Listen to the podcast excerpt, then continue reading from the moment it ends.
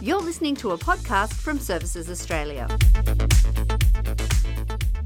Hi, my name's Hank Jongen, General Manager from Services Australia. And today I'm again joined by Justin Bott from the Financial Information Service. We've seen the impact of the coronavirus pandemic on financial markets, which has stalled economic activity around the world. It's also caused a great deal of financial uncertainty for many investors who are now facing historic market falls. In this episode, we're going to explore what the volatile shares and investments market might mean for your Centrelink payments or retirement funds and what actions you can take. Justin, thanks again for joining us. Hi, Hank. Uh, thanks for having me. We've previously touched on the Financial Information Service, but for those who are unfamiliar with it, FIS, as we commonly call it, is a free service that educates you about financial matters and helps you make informed decisions about your finances. Justin, do you want to run us through how FIS can help Australians? Oh, absolutely. The Financial Information Service has been around for just over 30 years. FIS provides free, independent, and confidential information, tools, and resources to help customers make informed decisions about their current and future financial needs. Now, FIS doesn't provide financial advice or counselling. We don't advocate or promote particular products or providers, but FIS is available to anyone, not just people receiving government payments or services. Okay, given the current climate, I'm sure this has been an extremely busy time for the Financial Information Service. What are the some what are some of the common questions or topics that are people are asking right at this time? So the top things that FIS are dealing with at the moment are deeming and how the income and assets are assessed, age pension entitlements, superannuation and income streams, residential aged care, which is nursing homes, and real estate or property issues. Now, although you aren't able to see a FIS officer face to face for obvious reasons at the moment, they are available over the phone to help anyone who needs information to make better decisions. Just call Services Australia on 132300 and say Financial Information Service when prompted for the reason for your call. Now, you've just mentioned deeming, um, which is pretty timely given we've just seen a recent reduction in deeming rates. Um, and, you know, new deeming rates were brought in by the government on the 1st of May, as I understand it, in recognition of the impact of the low interest rates on savings. Is that right? Yeah. So deeming rates have been a very popular topic for people in the Financial Information Service. We talk about it all the time. So, for those who are unfamiliar with what deeming is, it's where Services Australia assumes that your financial assets earn a set rate of income no matter the income that they actually make. Now, what we're talking about with financial assets are things like savings accounts, shares, and securities, some income streams from your superannuation, or managed investments. It's not about your physical assets, though, like a block of land or a boat or car. Now, given the nature of how investments work, returns can fluctuate regularly, and it would be a significant burden for customers if they had to constantly report changes to their investment income, considering the market goes where the market goes. Deeming means that a customer doesn't have to report when dividends or bank interest or pension payments have been received because Services Australia deems the income from those investments through the whole year regardless. Deeming also means that Services Australia treats all those different types of investments the same. So it's not about trying to choose an investment that's going to maximize your pension because shares are going to affect you in exactly the same way as a bank account. And what this means is that you don't need to choose an investment based on uh, whether it's good for the pension, but you choose an investment about what's good and bad about the investment itself. The government applies a set of deeming rules where we use a flat percentage rate to calculate the income you earn from those financial assets. Deeming helps to keep your payment rate steady instead of going up and down based on the income from those assets. So it has changed, and as of the 1st of May, the lower deeming rate is now 0.25% per annum, whereas the upper deeming rate is now 2.25% per annum, so they've both reduced. For singles, what this means is that the first 51,800 of your financial investments are deemed at 0.25%, and everything over that is deemed at the 2.25% rate. If you're a member of a couple, or at least one of you is on a pension, the first 86,200 of your combined financial investments will be deemed at that 0.25%, and then everything over that it's deemed at 2.25%. If you're both receiving an allowance, like a job seeker payment, rather than a pension, it's the first 43,100 at 0.25%, and then 2.25% for everything over that. So tell me, how many people does deeming affect? Okay, so everyone who's getting a Centrelink payment that's got financial assets is going to be deemed. It's just that not everyone's pension or payment is income tested, and therefore they're not affected by that deemed income. If you're in receipt of the full rate of age pension, as an example, your bank accounts and shares are deemed, but the income that we assess isn't enough to reduce your rate. However, many pensioners and people on payments have complex financial affairs with different sources of income, like wages, overseas pensions, things like that. These people may get part of the pension because of their assessable income, which includes their deemed income. The government noted the new deeming rates are expected to benefit around 900,000 income support recipients, and that includes around 565,000 people who are on an age pension. For some pensioners, it could mean they get a little top up in their payment each fortnight. And what do people need to do to prepare for these new deeming rates? Nothing at all. Customers who have deemed income don't need to do anything to prepare for the new rates. We automatically applied the new deeming rates from the 1st of May. If you want to find out if you have a new payment rate as a result of the changes, the easiest way is to view your payments in your Centrelink online account on MyGov or the Express Plus Centrelink app. And what would you say to people who aren't able to get deeming rate, the equivalent of deeming rates from their bank accounts, even after the change in May? This is a very common question asked of FIS officers. Where can I get a bank account that gives me 2.25% interest? My response to that is that it's important to remember that deeming isn't just about bank accounts. It also covers shares with their dividends manage funds and super investments with their interests, and they could give you higher levels of income. What it actually comes down to is some investment fundamentals that everybody needs to always think about when they're looking at how to invest. So, what I mean is that as an investor, I should be putting my money in a selection of assets that best reflects my level of comfort and my investment objectives. So, bank accounts, they're safe, they're cheap, but they give a low income. Shares, as a contrast, are more aggressive. There's a greater chance of losing money as well as a greater chance of making money. But traditionally, they can give a better income through their dividends. Every individual has to decide as an investor whether they want to keep their money safe and accept lower income or to accept the risk that they face losses in their capital to pursue higher levels of income. Dealing with deeming is just another implication of this basic investment decision of safety versus higher income.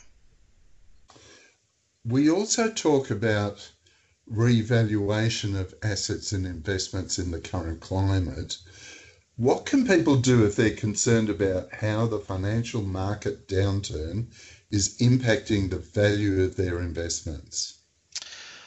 So, understandably, this can be a time of great financial uncertainty for investors, and for some, the memory of the last GFC would still be very fresh in their minds.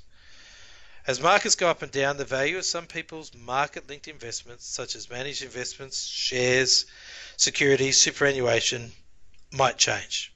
Every year, on the 20th of March and 20th September, Services Australia revalues customers' market linked managed investments, shares, and securities. We do this by applying the latest unit and share prices available. On the few occasions that they aren't available, we'll write to customers to ask them to supply evidence of the current values. If your market linked investments and shares have fallen sharply, the important thing to know is that you don't need to wait until March or September to have your investments revalued. You can request us to revalue these at any time. We collect the market linked managed investment unit prices at the end of each month, and we take the ASX listed share values fortnightly so we can update customers' records based on recent values if they request a revaluation. So you just said you can do that at any time. Should people be asking for a revaluation right now? So before you ask for revaluation, I'd strongly recommend seeking independent advice from a financial advisor or stockbroker so they can advise you on what steps you should take first. They can also give you evidence of the current values. If then you'd like to request a revaluation with us, we'll revalue all your investments at the same time. So if one investment has lost a lot of value, we may find that your total asset values have gone down. This will likely change your payment rate. It could also mean that you get a higher payment rate or become eligible for something that you couldn't get previously. But it's also possible you might not get the outcome you were hoping for. So, for instance, if share X is reduced in value, but shares A, B, and C have gone up, you might actually have your pension rate reduced because your total assets have actually gone up in value. But you can check. You are able to call Services Australia on 132300 and ask for us to check and see what an update of your financial assets would do to your rate of pension before requesting the change to occur. If you leave it to Services Australia to automatically update your investment values on the 20th of March to 20 September dates that I told you about before, your payments will only be adjusted from those dates. So, as an example, again, if an overall fall in share prices occurred in July and you requested a reassessment of your pension then, any increase in your rate will occur from the date that you asked for the change. But if you wait for the agency to do the automatic updates in September, then we can only use the share prices from the update that occurred on the 20th September, meaning that we won't backdate any rate increases to July. If you want a revaluation, the easiest way to do this is over the phone on your normal contact number appropriate to your payment and circumstances. The older Australians line on 132300 for people for an age pension, or you can go in person to a service centre. However, at the current time, we suggest not visiting our service centres unless it's for urgent business. But if you need to visit, make sure you maintain the appropriate physical distancing. Okay, let's look at this from another perspective because there are some investors who may have decided to take advantage of market conditions to purchase more shares or investments. How do they update the information with us? That's a great question. If there's been a change to your circumstances, including your income and assets, you need to tell us within 14 days of the change. That could include purchasing new shares or market linked investments. It's not a requirement that you tell us if the value of an investment has changed, but it is a requirement if the number of shares of units have changed. So you don't need to tell us if the market goes up and down, but you do need to tell us if you've used that time to purchase more assets, more shares, more money in your super. So the easiest way to do this is through your Centrelink online account on MyGov. Here you can remove or add managed investments in superannuation and update your shares. If you've removed a share as an example, naturally we'll need to verify this, so you'll need to explain why your investment has stopped. In this case, it's because you sold all your shares in a particular company. Look, superannuation is another area of concern for people right now, especially those who might rely on this for their retirement income in addition to their pension. For people who are drawing an income stream from their super, what should they be doing right now?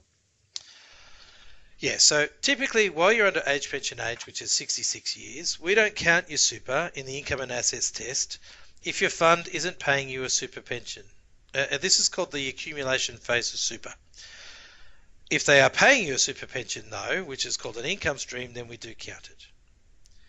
Now, once you reach age pension age, we're going to count your super in the assets test and we deem it under the income test whether it's in that accumulation phase or whether you've moved it into an income stream, we count it in both cases.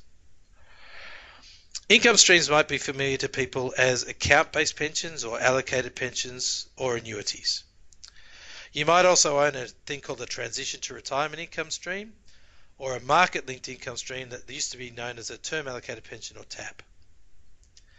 Each year, either in February and August, we undertake a review of most income streams and we work directly with the income stream providers to get the latest value data directly. But if they don't provide us with this information, we will write to you in those times and ask that you provide an income stream review, which has just got a couple of questions on it, not that complicated thing to fill in. We will also get in contact with the owners of income streams from self managed super funds in August so that we can update their income stream details. Now, of course, these values can quickly change in a short matter of time, particularly with the influence of a global pandemic that we're facing right now. So we work directly with income stream providers to get more timely information about the value of account-based pensions and those market-linked income streams at the beginning of April. And we're updating customers' records with the latest information provided by their income stream providers. It's a bit of a watch of this space process. Uh, we'll continue to monitor market conditions to ensure customers aren't unfairly uh, disadvantaged by the economic downturn. So, is there an option for people to update their own income streams manually? Of course. You can view or update your income stream at any time through your Centrelink online account on MyGov. Once you've updated your record through MyGov, you may be asked to provide evidence of the change. All you need to do is contact your super fund and ask for an updated Centrelink schedule to be sent out to you. And once you've got the schedule, you can then snap a photo of it on your phone or take a scanned copy and unload, upload it through your online account. This is probably also a time where some people might be considering helping out their family or friends who've lost their jobs or income with a loan or a cash gift. But under the gifting rules, if you give away your income and assets, or you pass them on to someone without receiving anything adequate in return, or you don't get anything for it at all, uh, it's my understanding it may still count towards the income and assets test. Is that correct? Yeah, that's right. Gifting is where you might, for instance, sell a house to your children for a few hundred thousand less than what it's worth, or you give the family a car for less than its value. We also count it as gifting when you do things like helping out with the kid's mortgage or helping out with their company giving up control of your own trust or company to the kids so that it's theirs now, waiving a repayment of money that they might owe you, or donating large sums of money to a charity. You are actually allowed to give whatever you want to whoever you want. The rules don't stop you. What the rules do is say that Services Australia won't recognise that you don't have those assets anymore if you give too much. So the amount of gifting that we recognise is called the allowable disposable amounts. These are the most that you can give from your income or assets where Services Australia will recognise you don't have that money or asset anymore. To report your rental income, you need to provide us with a profit and loss statement every three months, and we have these forms on our website to print. What some people may find is that things may even out in this three month period, so their pension isn't actually affected at all, but it's important to complete these accurately so that we can pay you accordingly. Justin, thanks again for this valuable information, as always. Please note, the information discussed in this episode is current at the time of recording. To keep up to date with the latest news or changes about our payments and services, visit our website at servicesaustralia.gov.au or follow Services Australia on either Facebook or Twitter. Until next time, goodbye for now. You've been listening to a podcast from Services Australia. For more information, visit servicesaustralia.gov.au.